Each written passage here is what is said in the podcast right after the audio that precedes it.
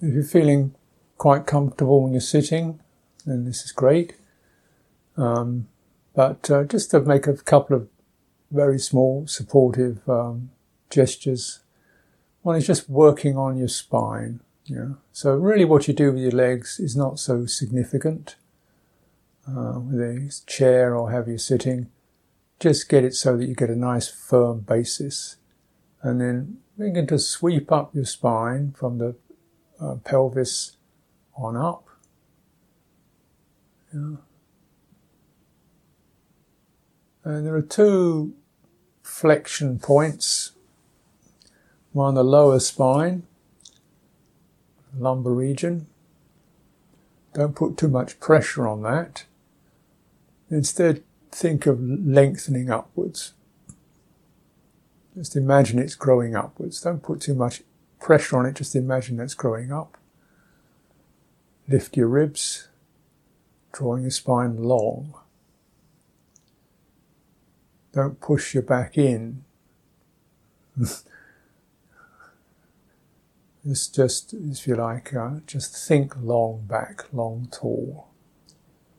And the back by itself will begin to, the spine will, spinal vertebrae will adjust by themselves. Much better if the body does it than you do it. So if you tell your, spine to go long, the lower spine will tend to draw in you feel your abdomen lengthen. This is great because you want a nice open big abdomen for your breathing to rest in.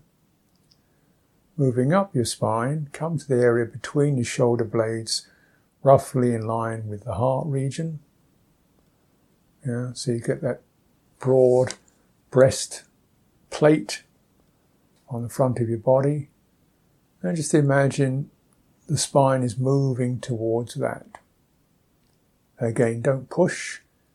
Just imagine, you know, you're interested in your spine, getting getting to know the breastplate, the sternum. So here the encouragement is how can the chest be open? Contemplating being in the spine and asking how does the chest get open? What will tend to occur by that message is your shoulders drop and your spine slightly turns inward, slightly curves in, and your chest opens.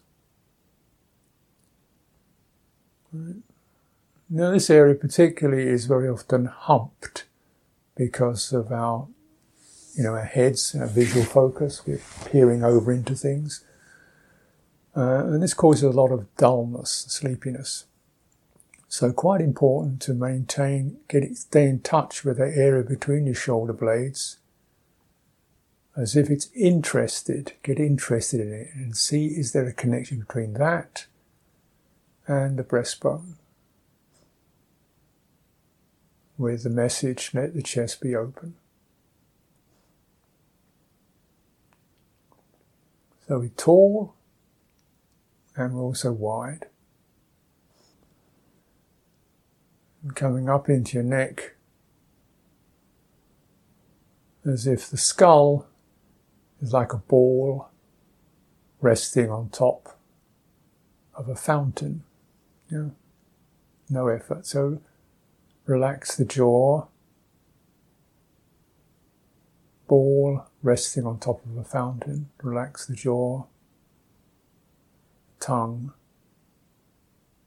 temples, the forehead, all the areas that tend to tighten up when we get into doing something. Now we're not doing anything, but we're just getting interested. Interested in what it feels like to simplify into this simple, upright, open form in the bodily domain. If that is established, the chitta will begin to, you know, take on the same dimension, begins to fit the body's embodied territory, embodied energy. So take some time to cultivate that. Now, obviously, you don't have to sit absolutely still.